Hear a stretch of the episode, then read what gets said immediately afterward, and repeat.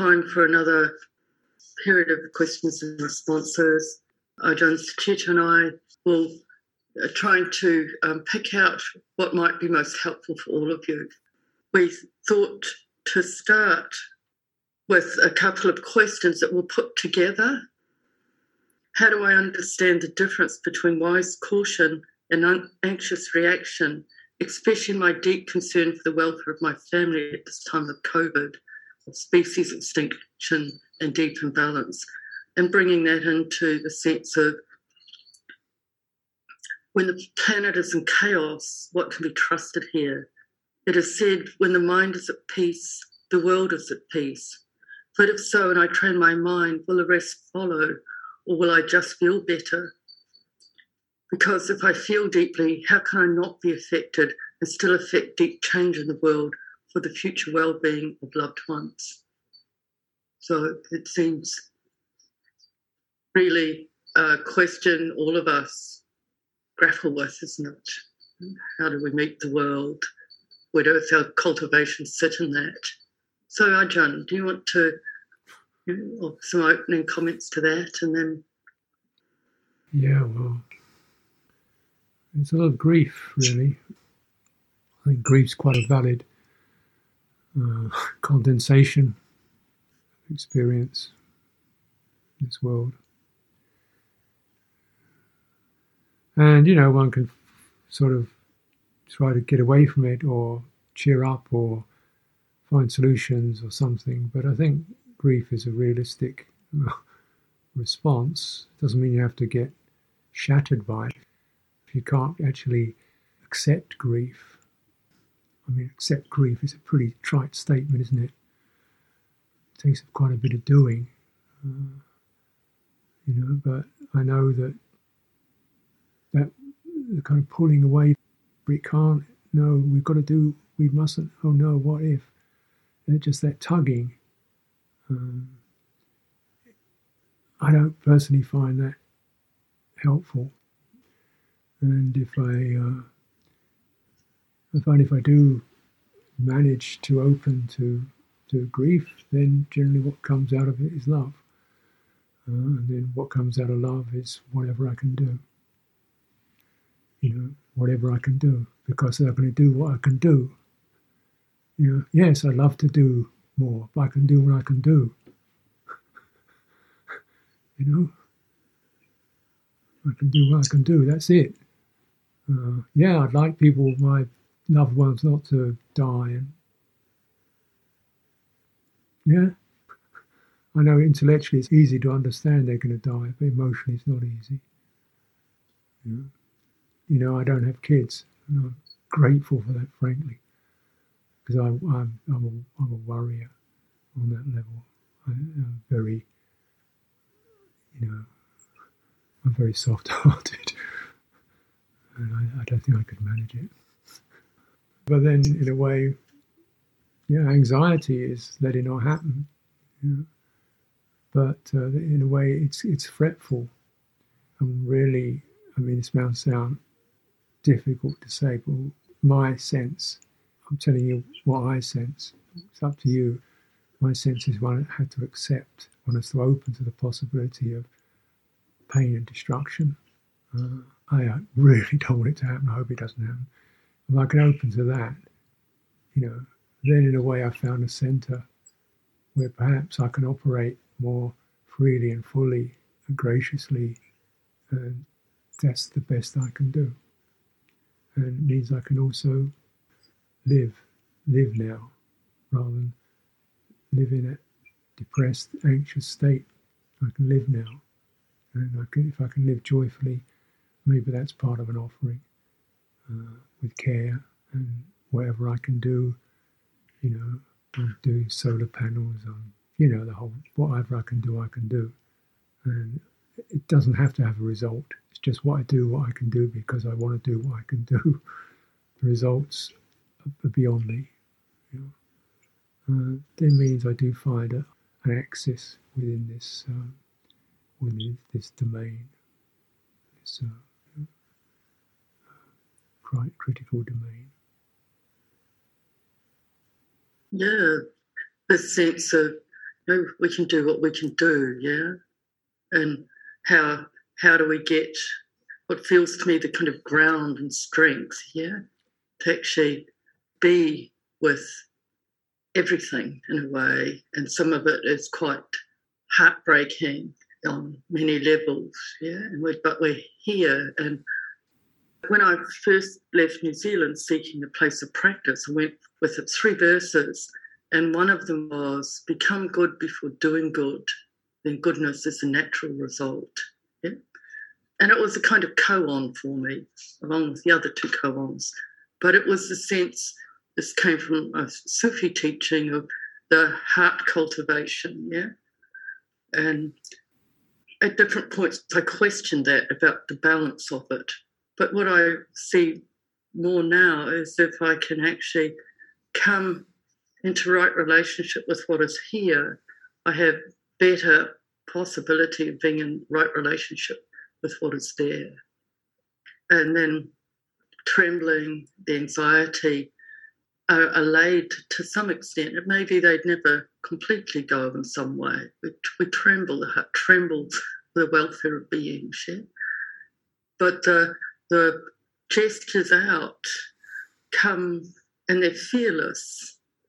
And as you're saying, Ajahn, we do what we can do, and it arises spontaneous naturally.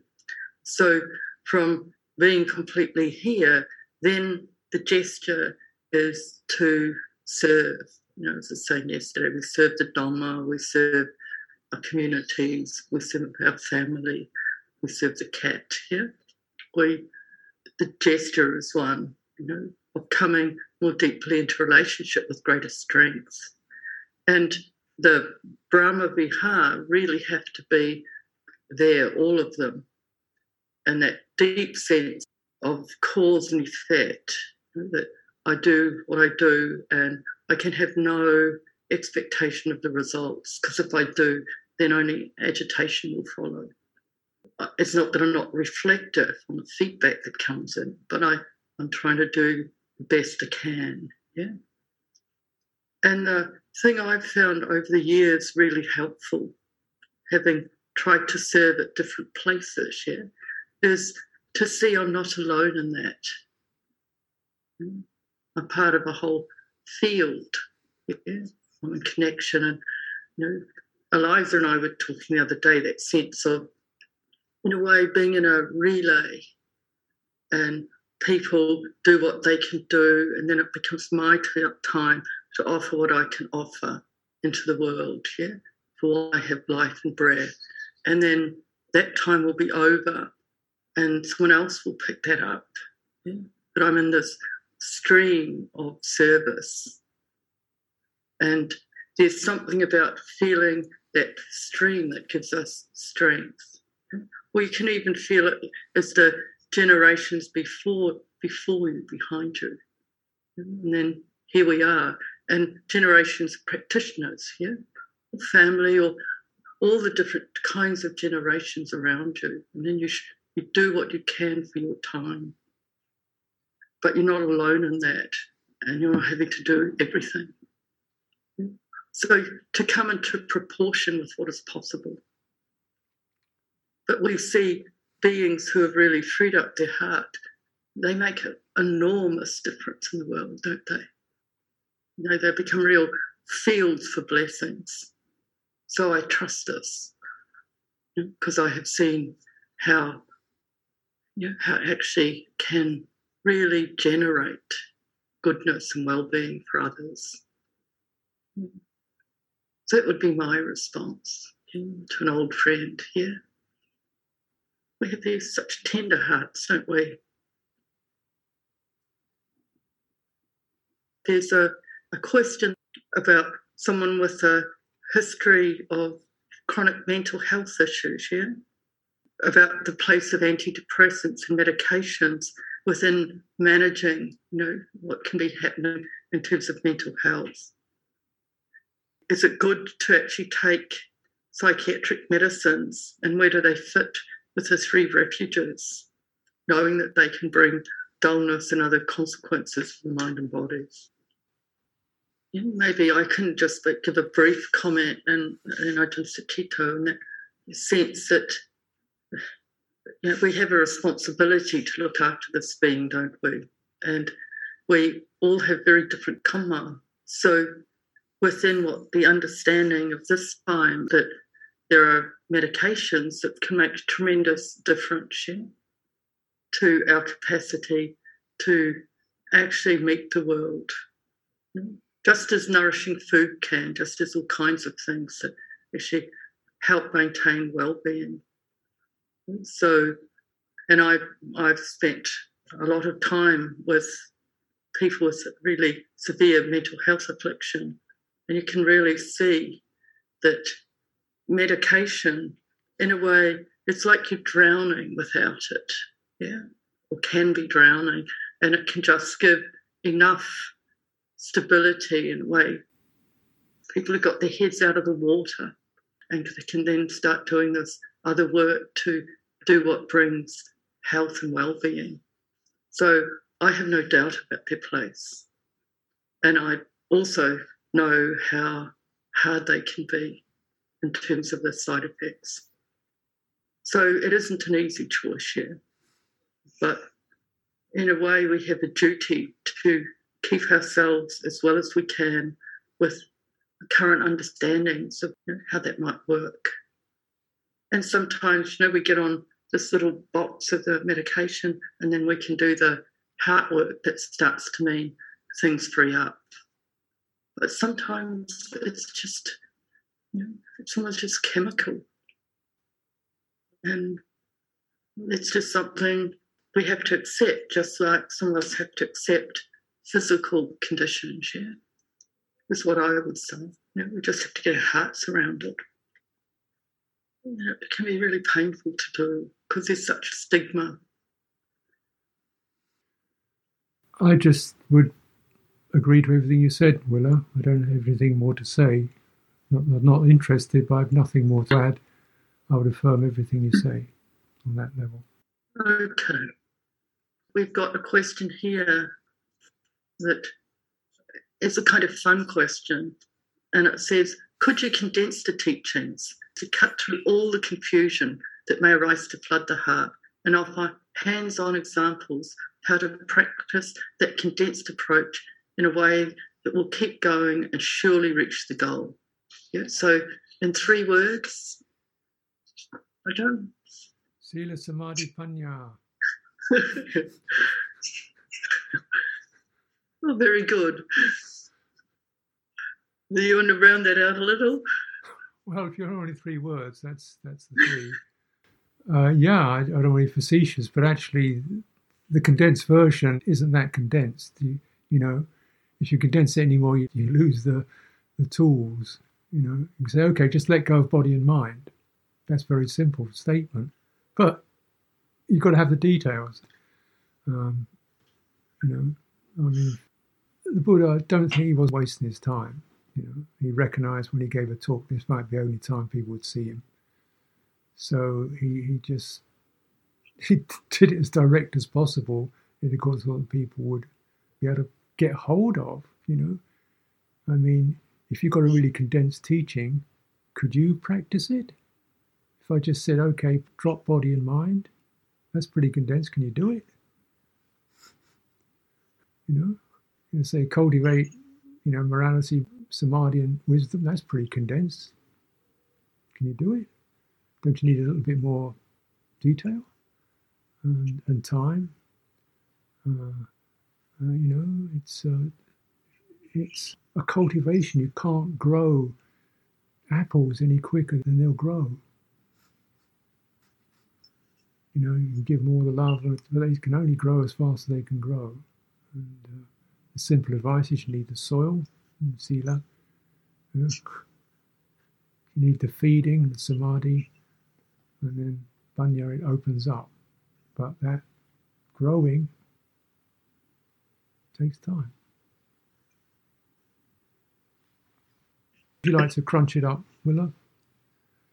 Well, know, I was thinking when I thought this, I said, what have I boiled my practice down to? Yeah. And I said, well, as we've been teaching, you know, upwriting the chitta in love, and then really upwriting it so that it's so grounded, so um, it it just doesn't lean on anything. Yeah.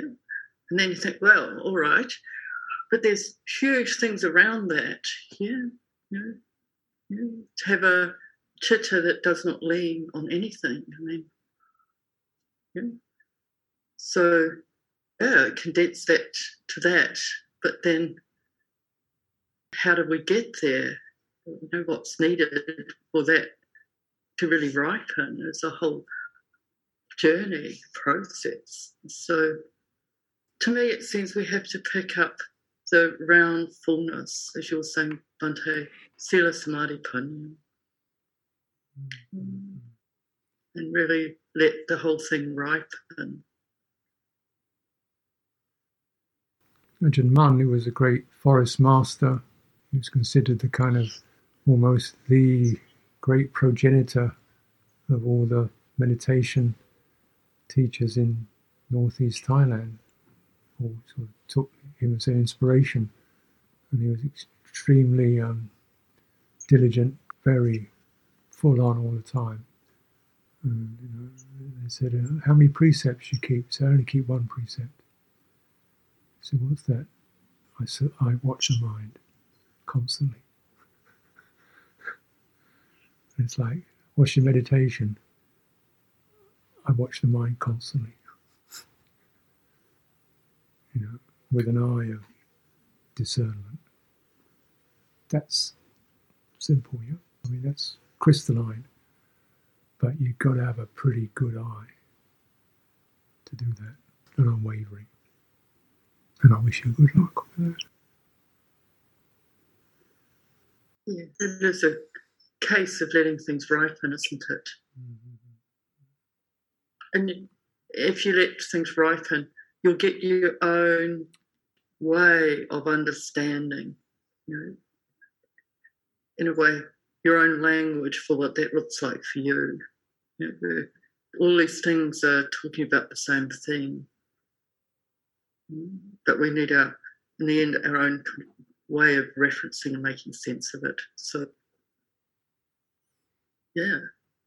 Another question I would like to know what kind of relationship I can find or cultivate towards the gods and celestial beings, as they are mentioned in the verses of aspiration. So maybe I start off and then pass to you, Ajahn. I find, you know, there's this chant, you know, we're really broadening out. We've all grown up in different understandings of the cosmos here. Here it makes perfect sense. We're in Matariki, which is a celebration of certain of the, you could say, cosmic forces. Mm-hmm. And certainly in this country, there's a real understanding of beings that are not visible on a human realm. You know, I grew up with taniwhas and so big water nagas and things. You know, we've had we've had big road projects blocked for months while these beings were moved, allowed to move into different locations. So you know, you may be in a country where there's an understanding that it's not just what you can see with your eyes that exists. And what I would say in this chart is if you're not where those things actually are just part of your experience of the world, then we, it's a chance to open up into the fact that the world is bigger and more mysterious than the basic elemental material world. Yeah.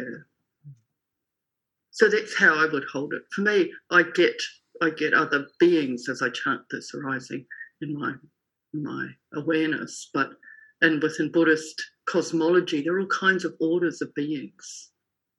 Now, some of you will have relationship with those. For others of you, it may not be the case. Yeah? But it's just a case of opening. Hey, come out of some kind of limited sense of what the world is. And it's very helpful for the heart to open more into the kind of mystery, the unknowing. Yeah. And to just scatter our goodness everywhere. Mm. It's kind of uncramps the heart. Yeah. in my experience. You just get a sense, wow, the world is so vast and mysterious. How do you work with celestial beings and gods? You know, what's your relationship with that?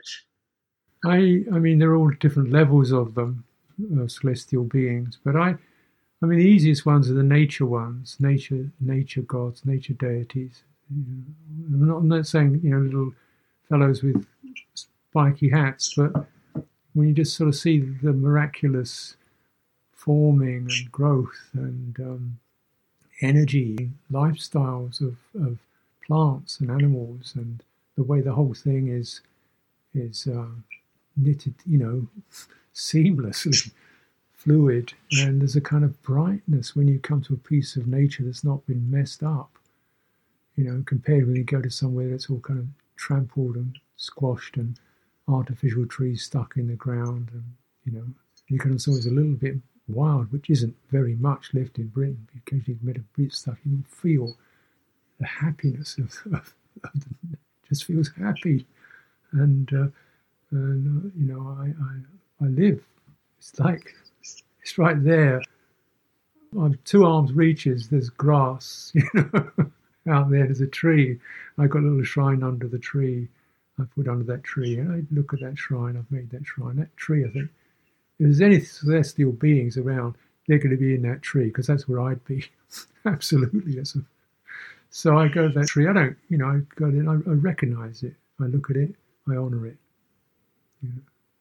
Tree, whatever you are, you are amazing. You are fantastic. You are beautiful. You are great. I'm so pleased to be living with you. That's my puja to the tree. You know, my heart opens to that. And I look around, I do the same thing. Because this is something, you know, I'm, I'm, a bit not that refined really on these celestial levels. But that one I can kind of get some access to.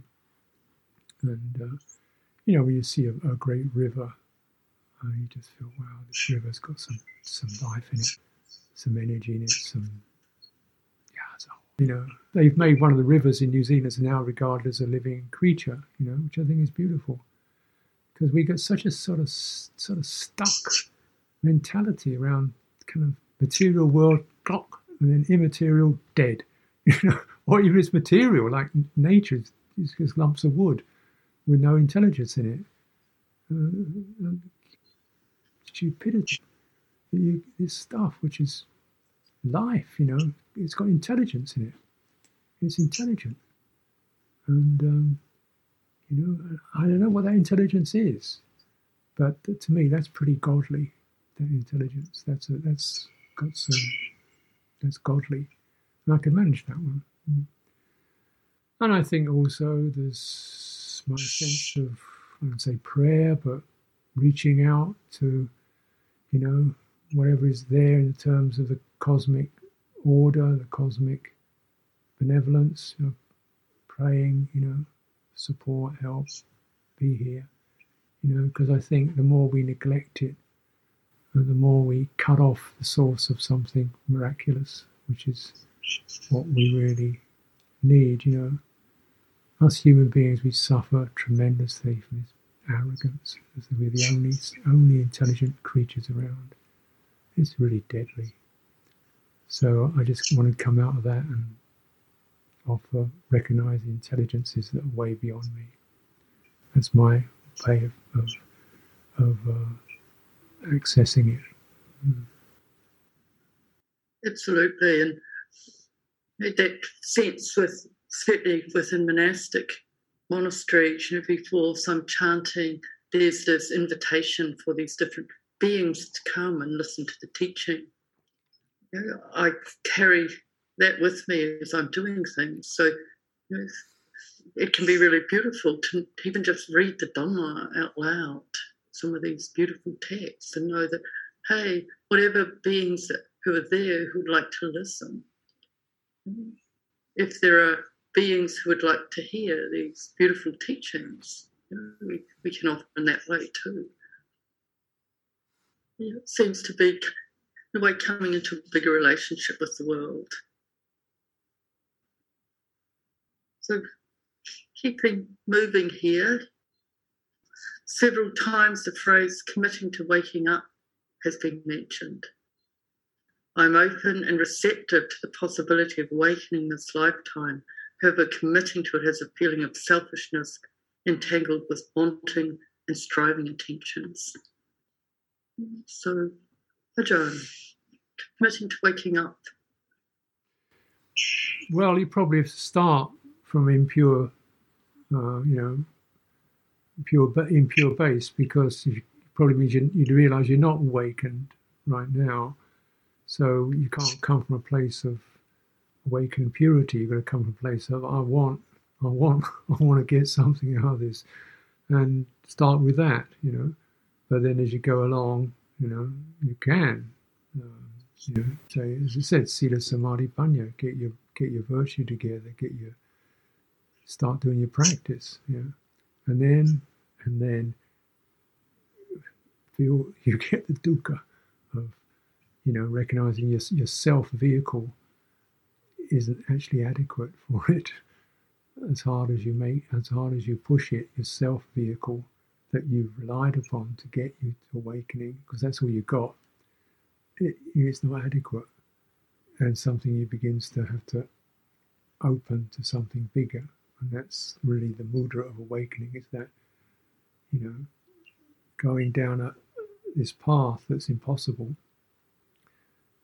for the self, you get somewhere along it, and you've got to okay. Once you get faith in the path, when you get faith in the path, then gradually you have more faith in the path, and you have faith in the in the in the in the in the ego.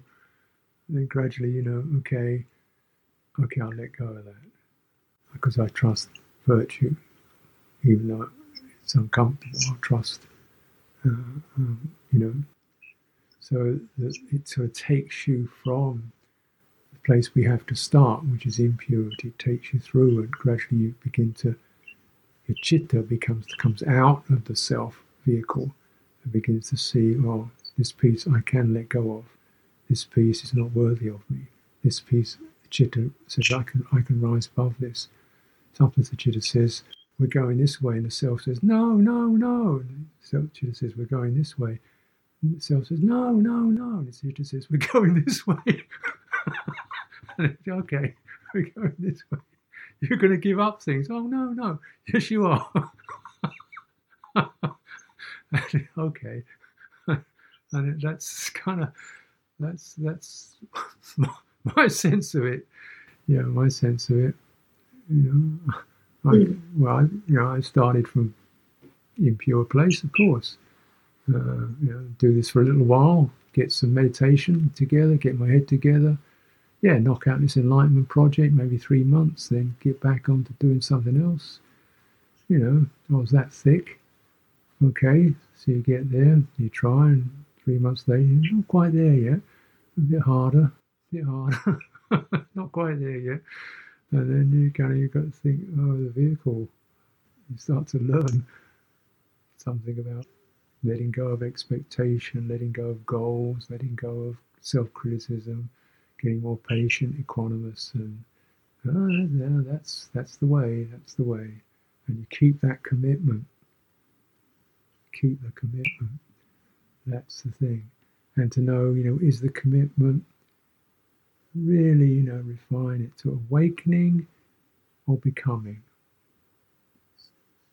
It's not so easy to see the difference. I want to become enlightened, or you can wake up.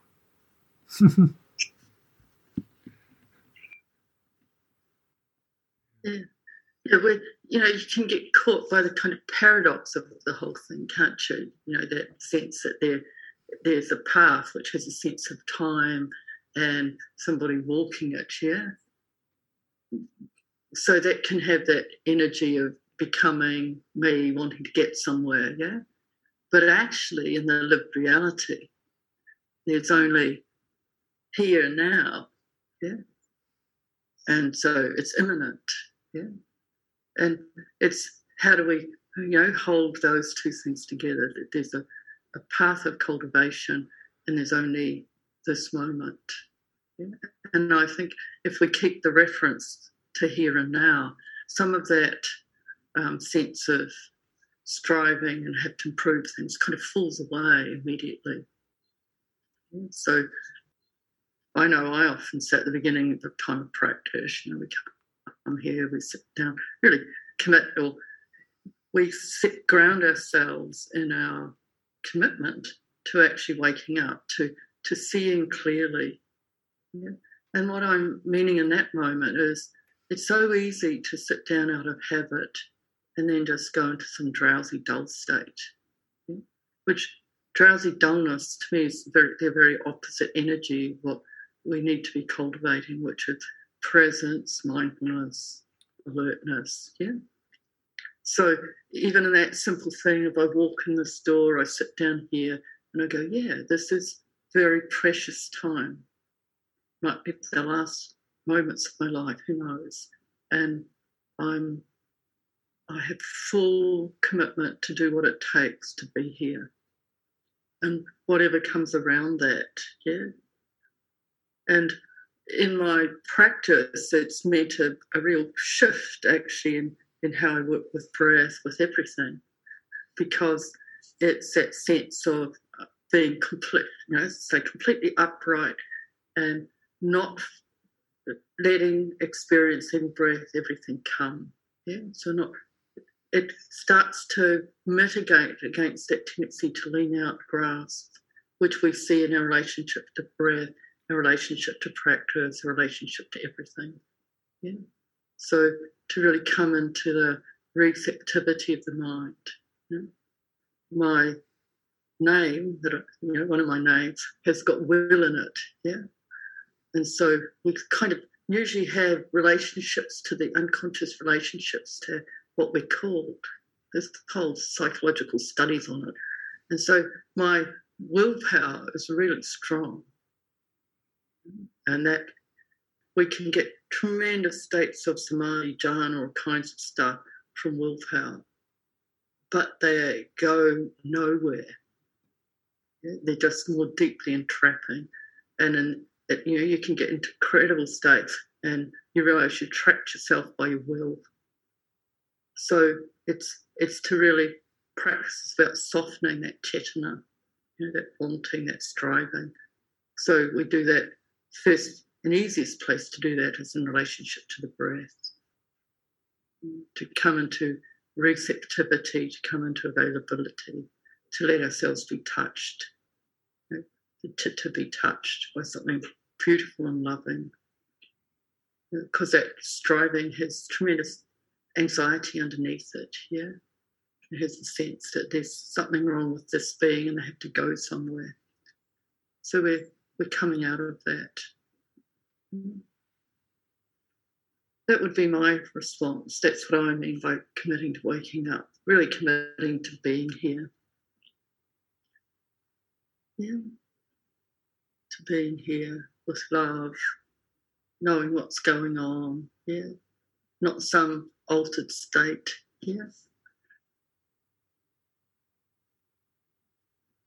So no tendencies, eh? Our ways of picking up the world. These are the things we have to work with and understand and meet and get medicines for, you know, so that the practice really comes into balance. Shall We move on. A number of questions have come in really about relationship to practice, relationship to the world. So I'll read a few of them. One asking about how I did the transition out of the monastery, which is really in the same territory. Um, so I've spent three months in a lot of practice in nature while having a break from work. I returned yesterday. I'm now neither of the world nor in it, and my psyche doesn't want to repeat mechanical processes at work. They feel too rigid, almost feels like reversing a space that opened up in nature. What is your suggestion on skillfully returning and integrating the practice in this context? And then there's another um, question or, or statement here. There have been studies into email apnea, which show how we are holding our breath during this activity. I find I was doing that. Can you say something helpful about this disturbing findings, please? Ajahn. You certainly have a lot of emails to answer. You know, how do you transition between these different modes of experience? Well, yeah, I, I, the last piece of nature that's left is the body. So, you know, if you keep bear the body in mind and the breath in mind, not you know, and the breathing body in mind, and the breathing energy in mind. You know, remember the breathing in mind is not just lungs; it's the sense of bodily vitality, bodily presence, bodily body feels here and happy and awake. You know, then if that's starting to go, then it's time to I find well, just take even a couple of minutes. Stop. You know, a little more attention to breathing, more attention to standing. Sometimes just get up, get up my feet, do standing, down the spine, into the ground, almost as if you're asking the earth. Your feet listen to the earth, and the energy begins to steady itself.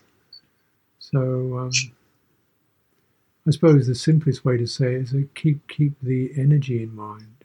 You know, we're often increasingly uh, surrounded and immersed in automatic energy, in machine energy, in silicon energy, right?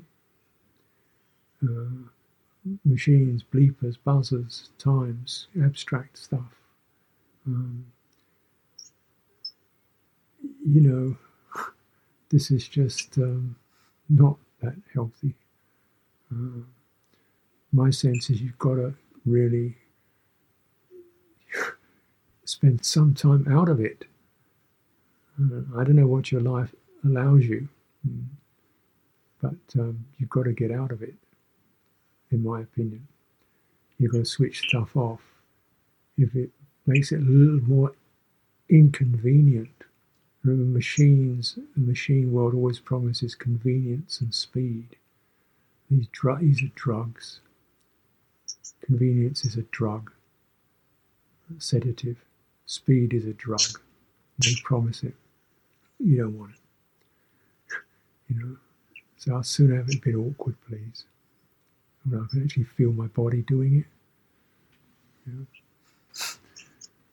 So, uh, you know, I'll, this, you know, I mean, whenever you're working, if you're working in offices, you're driving in cars, you're in traffic, you've got traffic lights, you've got flashing signs, symbols, and, and generally in that situation, you know, people get pretty edgy. Some people really lose it in those situations you know, because the system is just stressed by it. Mm, some people do better than others, but it's stress. Uh, and often people close close because of the stress. They, to handle it is close off their some of their radiant empathic energies get closed down just to, to, to deal with that. that. We don't even know it's happening. Your body knows it's happening. I do. Yeah. And so you get out of that car. Okay, let's just, you know, let's take five minutes even. When I travel on airplanes, I used to travel on airplanes, long distance airplanes, I go and do a little bit of Qigong in the galley. It was just standing like a tree, Qigong, do some Qigong in the galley. I mean, you know, the host stewardess or whatever they call them, like others. But it, I look so weird anyway, they kind of think, just leave it alone. I get away with it because I don't want to mess with this guy. It's, totally weird. So I can stand somewhere like this because it gives me the, you know, it gets me back deeply into the body, or the body energy channels open with that. 15 minutes of qigong somewhere. Uh, you know, you take these little kind of tips. 15 minutes, 10 minutes of standing, just standing like a tree, you know, rooted to the ground. Anything to get to get that that back. And then you've got to also look at the kind of automatic nature of it, of, of the machine world. It's seven o'clock, it's eight o'clock, it's nine o'clock, it's ten o'clock. You've got ten minutes of this, you've got half an hour of that. Just what can you break? Can you break out of that that that uh, dead march? You know, that automatic march. Just a you know a few seconds here, a minute there, chip away at it. You know, to get something more like organic rhythm going in what you're doing. You know, try to not get to things on time. Either get early or get late, but don't arrive on time. It's an insult. because, you know, it means, well, how can you do that? I mean, sometimes it happens. Generally, I'm early, personally, because I feel I don't want to, I don't want to have other people waiting. But I never arrive on time. I'm generally early, Rarely late, but because I, I can't operate authentically around these kind of numbers, you know. So I, I accept the fact I'm going to be standing around waiting for a bit. Fine, you know, stand and wait. Just do some practice. Do some practice. Waiting for ten minutes. Do some practice. Just standing, breathing. You've got a body here. So uh, it's my my sense is just to break some of these rhythms up. You know, if you're working, uh, I hope you're not doing seven day a week. You get, you know, look at look at your look at the thing very realistic. If you're doing five days a week or something, you've also got to do house duties and so forth. See if you can carve out at least half a day when you just, ooh, you know, just loosen up, go out to nature anywhere you can, get into your body, do some exercise, you know, these sort of things to to to regenerate your energies. And um, you know because it's uh, that's you know I mean it's such a kind of archaic saying isn't it? We belong to the planet you know. It's the kind of you realize those this is kind of native people used to say that oh interesting old primitive belief you're damn right you know and you can feel it when you get your feet into the ground and you're breathing true air. You think, yeah, that's, they, they were dead right. Energetically, we do.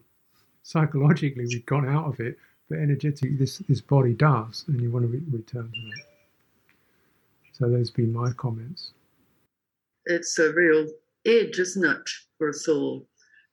When I saw these questions, you know, particularly since there's a reference back to the transition, really from monastic, or you could say more um, inward, protected states out into unprotected places and states, you know, what that's like. And we're all making that um, journey, really, many of us making that journey.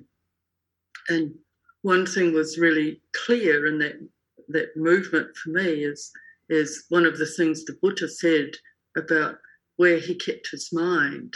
Yeah, so when no one was around, he could, in a way, abide in the nibbana element. But then he met the world with metta, metta karuna. So, well, that's the that's the um, in a way that's the guidance on how do you come in relationship as you come out from these inner states. Come into right relationship that has love in it so I found that really helpful you know, as a as a way of meeting it. And then from the Zen teaching of the ox herding pictures, you know, you'll all know them. But the last movement is to go back into the marketplace with helping hands. This is what our work is, isn't it?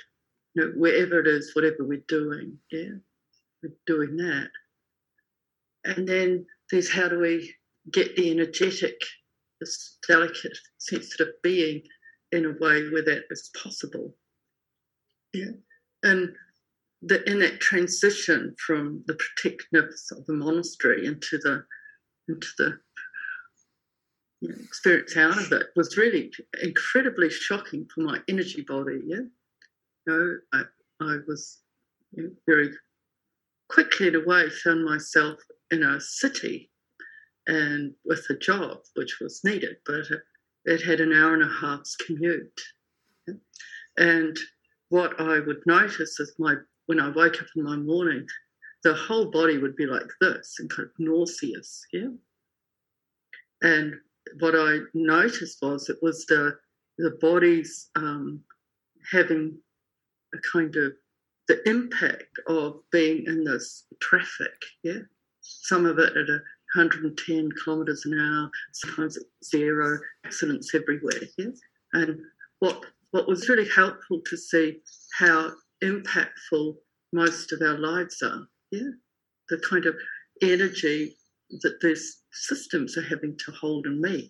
And of course, I got more resilient with it, and, and so that was easy. But it's to just respect how much we're actually encountering, is my sense of it. And then we go into the workplace, yeah? And the sense, as Ajahn Sucitto saying, these bodies are nature bodies, and bodies we meet at work are nature bodies. So we stay connected in that way, bringing forth love.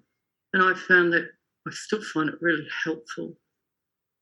You know, and then keeping mindfulness, keeping awareness, keeping awareness on the back of the body, on seating, you know, keeping the heart centered in friendliness and kindness.